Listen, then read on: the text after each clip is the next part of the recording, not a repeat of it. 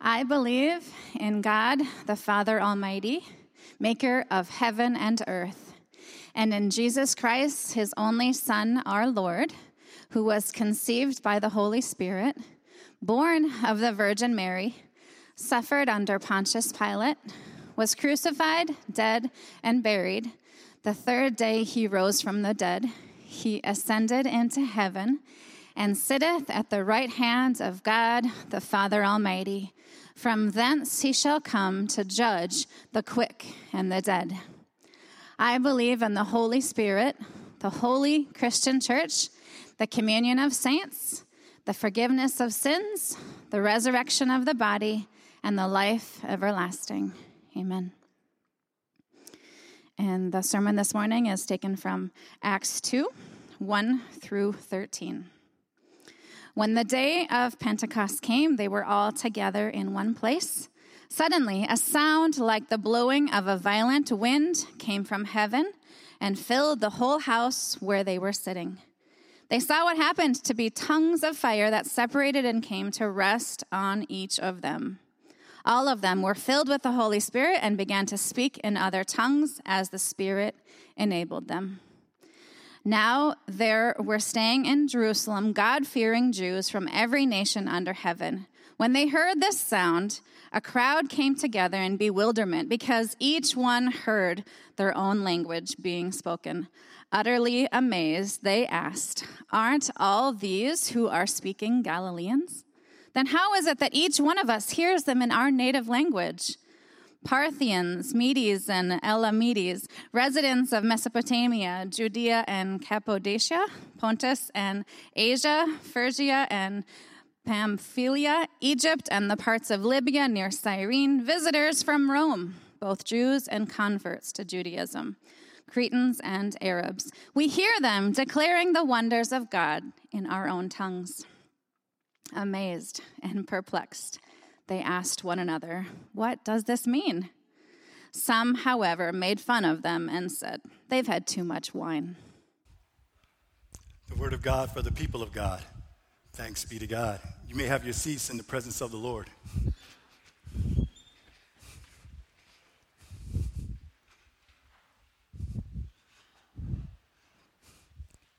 So, this week we're going to continue in our series, Pursue series. We're going to be discussing this week pursuing the presence and power, pursuing His presence and His power. And so, um, because we have the town hall, I'm going to uh, working to streamline through the sermon notes this morning uh, because we have the town hall shortly following this. Uh, but with that said, um, I did want to share a story that was completely unrelated to the sermon whatsoever uh, because it kind of touched my heart. So um, I'm leaving Hornbachers, and there's this woman outside, and she's walking around and she's roaming around. She's frantic, and she's very frantic. And uh, they're asking. She uh, goes to the, the cashier. She's like, "Hey, I've lost my money. I lost my uh, my purse. I lost my money. I had two hundred dollars in it." And you're feeling very bad for this woman at the time. And so, um, being the great Christian God that I was, I gave her forty dollars out of the two hundred dollars that I found. And so I thought that was something that really showed my heart and uh, demonstrated what a Christian guy I was. And so it says in verse 2 When the day of Pentecost came, they were all together in one place. When the day of Pentecost came, they were all together in one place. Here's what I want us to understand from this scripture as we delve into it. Obviously, this is an event in time, this is the birthing of the church. This is what we would call, um, and I wish I really could get into it, but this is what's called really kind of the third creation. Uh, the first original creation starting with the world, the second creation starting with Israel, the third creation, the birth of the church. So now you have this birth of the church, but it says when the day of Pentecost came, they were all together in one place. God has designated times and seasons when he will move. God has designated times and seasons when He will move. We can't force the hand of God to move any faster than we want it to. Uh, this is very significant for us as a church because we are in a state where we're trying to figure out some things, both denominationally, uh, both uh, corporately here as the body of Calvary, and then for our own individual lives, I'm sure there's some things we're trying to figure out and understand. But God has an appointed time, which is kind of interesting uh, the testimony of, you know, my being here is that Pastor Dave actually tried to retire the year before. Wasn't God's timing. He had to wait another year. I was not trying to do anything inside of pastoring. God said, no, I have my timing, I have my season. So we understand that there's an appointed time, and I believe that for us as Calvary, God has an appointed time for us to experience a new season that is going to be coming. But here's what's very important they have to be all together in one place, they have to be on the same mind, and they have to be in the same place, not just physically, but spiritually, emotionally, mentally. We all have to be, and I love the King James language, all on one accord. We're of the same mind, going the same direction to fulfill the purpose of God. Which is why when we think about this, uh, the Tower of Babel and the story of the Tower of Babel, what was very powerful about that and what heaven even recognized is because they are of one mind and on one purpose, nothing can stop them. If we become on one mind and one purpose about the gospel, about making disciples, about becoming disciples, making disciples of Jesus Christ for the transformation of the world, then you will see us as an unstoppable force.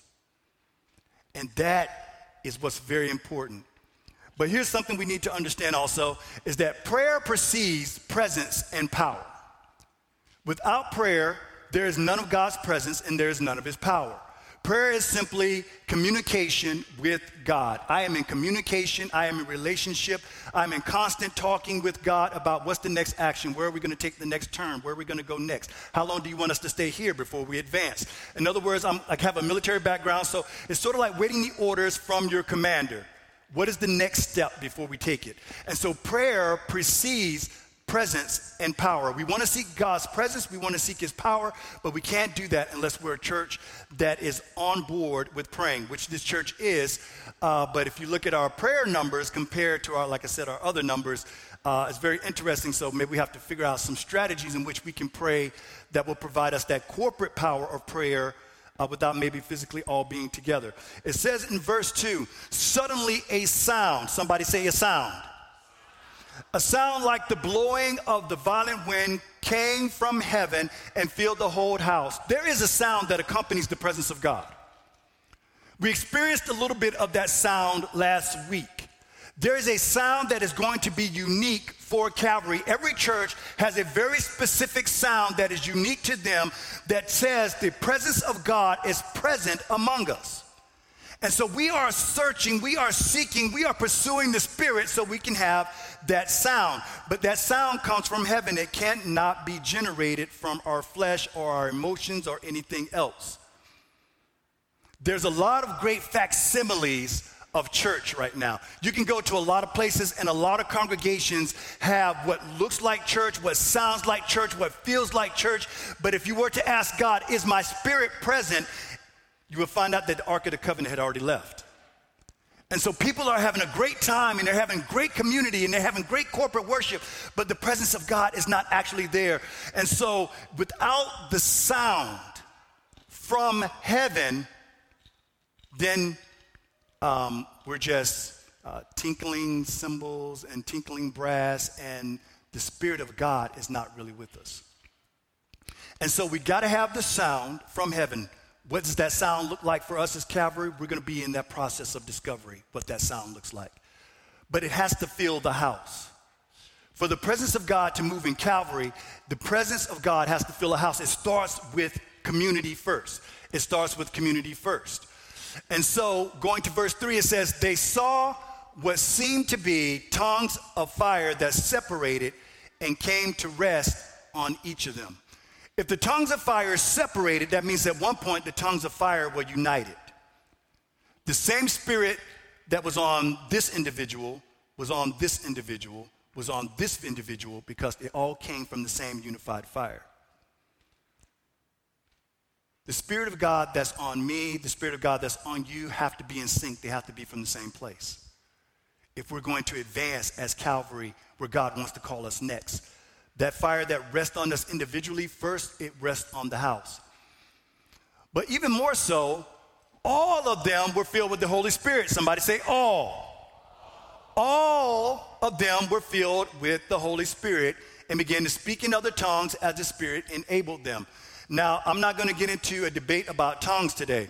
Some of us come from traditions where that is normative, operative, and for some traditions, if you didn't speak in tongues, you're probably not saved. And for other traditions, you are way on the other extreme. You're like, well, that gifts of the Spirit was for just that time period, and it's only for that time period. It doesn't exist today, and that's how I see Scripture. We're not debating that today. Here's what I want you to pull from this. Once you see it talks about speaking in tongues, this was a word picture for the folks who was witnessing what the Spirit was doing at that time, because what they were seeing had already happened before. It happened with the giving of the law, what I call second creation, or the birth of the nation of Israel. At the birth of the nation of Israel, uh, it says in Jewish writings, the Midrash, the Midrash is writings or oral traditions that were passed down, stories of the stories of the Jewish nation that were passed down. And this is a story they said that happened at the giving of the law at Mount Sinai.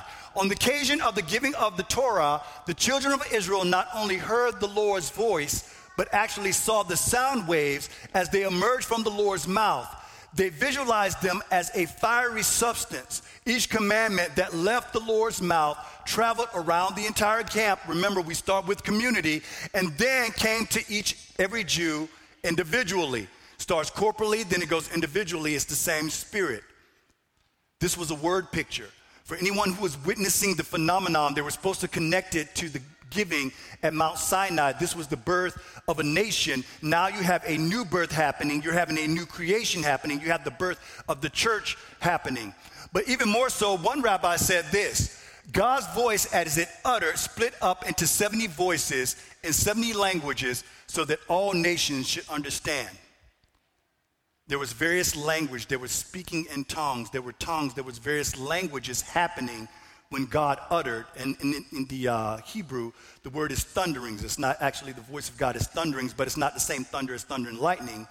The voice of God was booming, but it was going out in 70 different languages. And 70 represents the completeness of the world. The number 70 for 70 nations was symbolic of the complete world. The entire world was hearing the voice of God. And so, what was happening as Pentecost is God is saying, I am now giving this new law to the world. I'm giving my new spirit to the world. I'm invading, my kingdom is invading upon the world. So we have the sound, we have it that it fills the house, and then it fills each person. And it's important to note that being filled with the Holy Spirit is not the same as having the Spirit of God. You can have the Spirit of God in capacity. You can be filled with the Spirit. I think uh, for those who like to go out, they say top it off. You know, top me off. Or you can have maybe half of some Spirit, maybe a quarter of some Spirit, but you may not be filled with the Spirit. And so here are five signs that you may not be filled with the Holy Spirit. Are you guys ready? All right. Sign number one you fear man more than God. You fear man's opinion more than God. You fear their looks, what they'll say, how, what they'll think about you. You fear man more than God.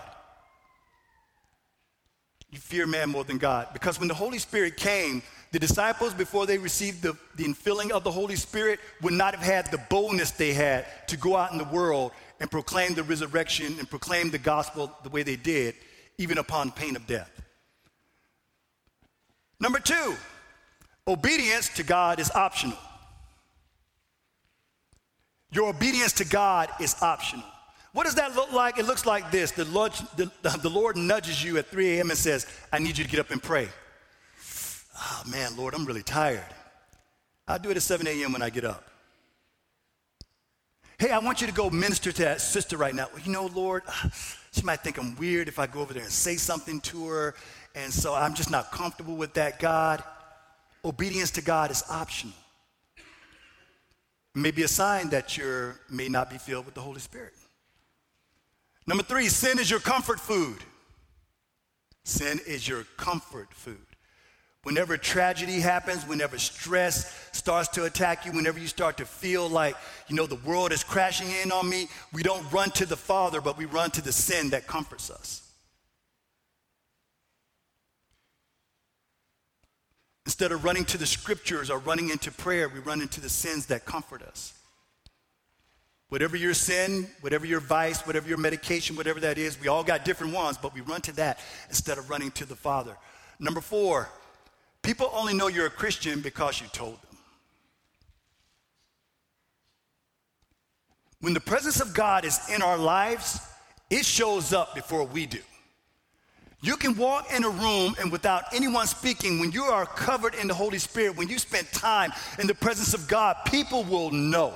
They will say, they will mention it. They'll be like, you know, there's just something about you. There, there's just, I don't know what it is. I, I, I kind of want to hang around you. I want to kind of, I kind of want to be around you because there's just something about your presence. Now, number five, we're going to save till later. But here's the reflection question I want us to, to, to reflect upon. It says, um, Are we producing disciples of Christ of our culture? And if we look at current Christian culture, what does it reveal? Are the disciples we're producing, are they disciples of Christ, the risen Savior, or are they disciples of our culture? Whether that's our denominational culture, whether that's our secular culture, whether it's our local church culture, whatever that culture is, are we producing disciples that follow more after the denomination or the church culture more than they do Christ? And if you were to look at our present culture, when you look at the Christians around us, what happens in the media, kind of the way we are, how we carry ourselves, as a global Christianity, and I'm going to specify to American, American Christianity, what does that reveal? Acts chapter 2, verse 5, it says, Now they were staying in Jerusalem, God fearing Jews from every nation under heaven. Here's what we have to understand the Holy Spirit is always at work in all the nations of the world. The Holy Spirit is at work in all of the nations of the world. There are people who are God fearing that just may not have the comprehensive gospel yet. Christ has revealed himself to people in the Middle East in dreams. Nobody ever went and preached to them. God has revealed himself in different places of the world. And so the natural assumption sometimes we have is people who don't have the gospel as we understand it are not saved, that God is not working in their lives but the Holy Spirit is always at work. God fearing Jews from every nation under heaven, and they gather, and it says, when they heard this sound, again, they heard the sound, a crowd came together in bewilderment because each one heard their own language. Each one heard their own language. When the presence of God is in our lives and we speak to people, when we connect with people, when we start transferring, uh, transmitting the gospel to people, they will hear that language. They will hear it the way God needs to hear it because the Holy Spirit becomes the filter. So the presence not only brings sounds, it not only fills the house corporately, it not fills us individu- not only fills us individually, but it also brings revelation of who God is. The presence of God brings revelation of who God is. So with that, I'm going to share this. Christ works through us to connect the world to Him. As a result, we become the biggest obstacle for connecting people to Christ. We become the biggest obstacle for connecting people to Christ. Verse 7 and 8. They ask, Aren't all of these who are speaking Galileans? Then how is it that each of us hear them in our own native language. There's a different language being spoke all over the world, uh, within our nation. There's languages around different issues. There's languages around uh, different beliefs. There's languages around all sorts of things. But here's the language that affects us as Calvary, especially when we look at our demographics. Um, it's generational languages. Each generation is speaking a different language as they understand the gospel. Each generation is speaking a different language as they understand the gospel. The boomers, kind of that, that rowdy bunch from about 46, uh, they say to roughly the mid 60s, institution. Institution, authority. We speak that language. That's why the boomers are older folks. They're the ones that are really kind of holding the church together still. They're the ones that tithe faithfully because they believe in, in the institution. They're the ones that uh, keep denominations running because they believe in the institution. So they speak language of institution. But then when you get to Gen Xers, and that's my generation, that's the generation that grew up latchkey kids. And so the institutions start to fall. Institutions of marriage, the divorce rate started to go up. Institution of waiting till you got married, the teenage pregnancy rate went up. You start to see the institutions that people held in regard before start to break down. And so that generation, when you look, especially when you look at 80s movies, was um, always covered in kind of this theme of just rebellion. Ferris Bueller's Day Off. It was this thing of we're going to rebel against God. So there's a lot of skepticism with Gen Xers. And so during that time, that's why they started to develop attractional churches. Churches that were seeker sensitive because you have this generation that is very skeptical and so as a result, we need to get something to get them in the door to attract them and then maybe introduce them to the gospel. But then you have millennials come after that. Millennials looked at that generation and said, okay, it's, it's not about a good time and attraction and, and a great band. It's about the mission. What are we doing as the mission of the church? And so they talked about being missional, going out into the world and actually being the church, not just preaching about it. And so you have millennials speaking that, gener- uh, uh, that generational language when it comes to church. Gen Z is the one that is very different and very unique because they're still in formation. But what we know so far is this is going to be a generation when it comes to church that's going to speak a language of activism and justice. You see it around you already. No matter where you land on the political spectrum or the social spectrum or how you see different issues, Gen Z is growing up saying that um, if it really matters to you, you get involved. They're the most politically and socially engaged generation for quite a few generations to come, probably since the uh, Great Generation, which was um, before the boomers. And so they're speaking a very different language. So now the question is how do we connect to a generation that speaks a different language from us? When we believe the gospel is about, I read the scripture the Bible is the authority, and I should just be able to tell you my systematic theology, and you should believe. And another generation is saying, Well, I don't subscribe to that. I need to see it in action. But if the presence of God is present, the presence of God will allow everyone to hear their language out of no matter what generation you're from. Amen?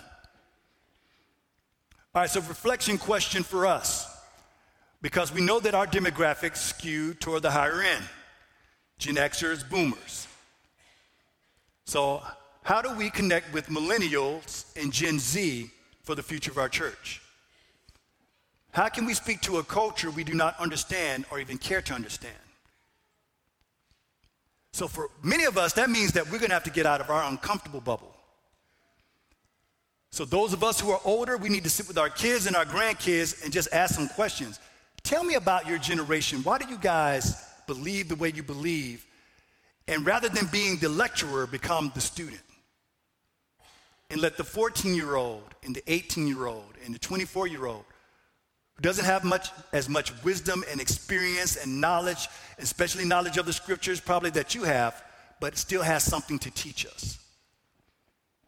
That's how we learn about the other cultures, and that's how we build a church that we can hand off to succeeding generations. So, last two scriptures, it says, uh, verses 12 and 13, amazed and perplexed, they asked one another, What does this mean? Some were excited, some were asking questions, some had curiosity.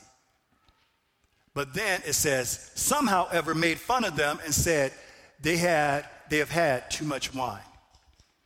When the presence of God begins to move, when God begins to really move, there's going to be two responses. There are going to be some people that are very excited about it. They're going to be like, wow, I don't know what God is up to, but I'm excited about what God is up to. And then there's going to be some people like, I don't believe God's in it. And so I'm, I'm going to I'm to interpret that. I'm going to interpret that last verse. Some, however, made fun of them and said, they have had too much wine. And to the Jenkins interpretive translation. Then some haters threw shade.